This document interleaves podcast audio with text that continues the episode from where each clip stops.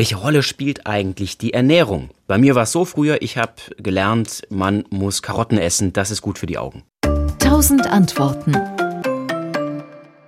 Ja, das ist ähm, durchaus auch richtig. Ähm, wenn der Körper nicht gesund ist, ist auch das Auge nicht gesund. Wir hatten es vorhin schon, das Auge braucht einen Großteil des Gehirns, ähm, um gut zu funktionieren.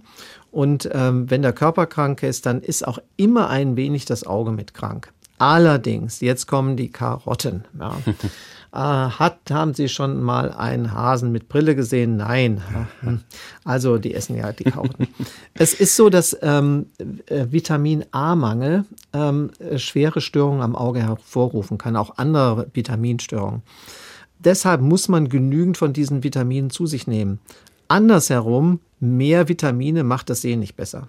Und wenn wir uns normal mitteleuropäisch ernähren, vor allem ab und zu mal Gemüse essen, also bunt essen, äh, grün, rot, gelb, dann ist das in der Tat ähm, ausreichend.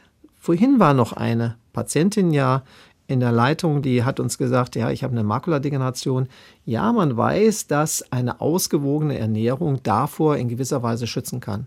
Also gute Ernährung, frische Sachen, viel Gemüse, rot, grün, gelb essen, das schützt in zumindest zum Teil von dieser Makuladegeneration und wahrscheinlich auch anderen Augenerkrankungen.